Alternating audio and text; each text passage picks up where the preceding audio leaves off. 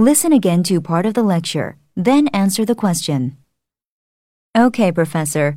If the volcano hasn't erupted, then how do scientists know what might happen? Well, the scientists are relying on past information from the volcano that erupted in Indonesia, and they also forecast their predictions using computer models.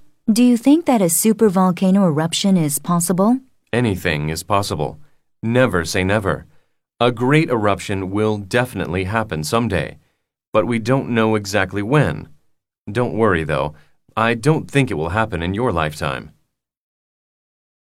Number 4. What does the professor mean when he says this? Never say never.